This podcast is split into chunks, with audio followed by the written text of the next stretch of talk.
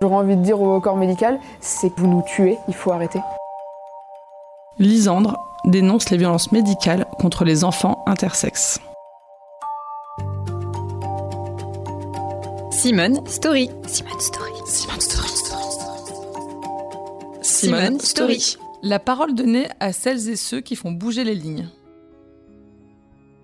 Euh, Je suis une euh, personne intersexe. J'ai euh, été euh, médicalisée euh, dans ma toute petite enfance.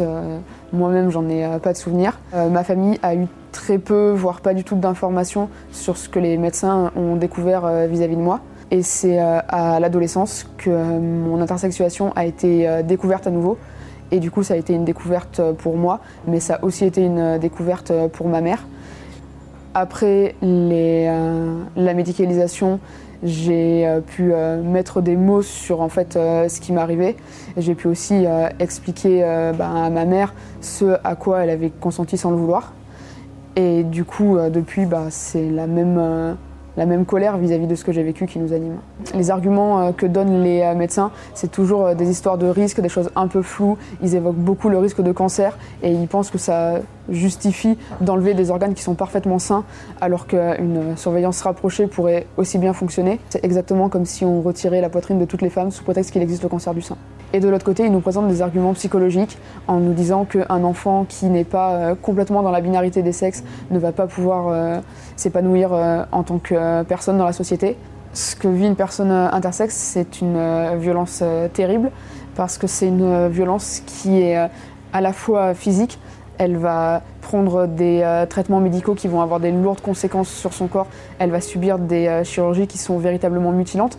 Et les conséquences, elles sont pas seulement physiques, elles sont aussi psychologiques parce que euh, être, être mutilé dans l'enfance, souvent à répétition, ça crée des traumatismes et ça crée aussi des pertes de chance dans l'avenir parce que ça crée des ruptures de soins.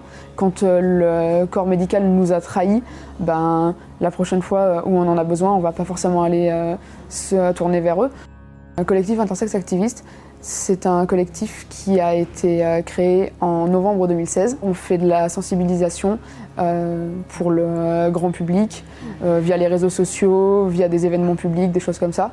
On fait aussi de la formation pour les associations de défense des droits des personnes LGBT en général, aussi pour les professionnels de santé. On travaille aussi pour essayer de faire en sorte que le gouvernement euh, légifère enfin et interdise les euh, actes de mutilation sur les personnes intersexes. Et enfin, on essaye de créer de la communauté et d'aider les personnes intersexes à sortir de la honte et du tabou qui leur ont été imposés par les médecins. Dans la série Cher Tendre, le personnage de Loé que j'interprète, c'est une personne qui a été euh, envoyée euh, par le collectif pour répondre aux questions de Sacha au moment où Sacha découvre son intersexuation.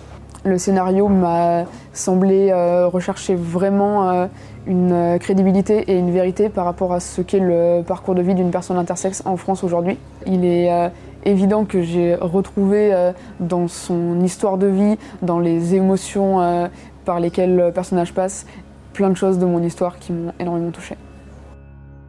Ce que j'aimerais dire aux personnes qui découvrent leur intersexuation, c'est qu'elles sont pas seules, qu'on est là, qu'on est nombreux et qu'on peut vivre en étant euh, intersexe, on peut faire des choses en étant intersexe et euh, c'est pas quelque chose de triste ou de grave d'être intersexe.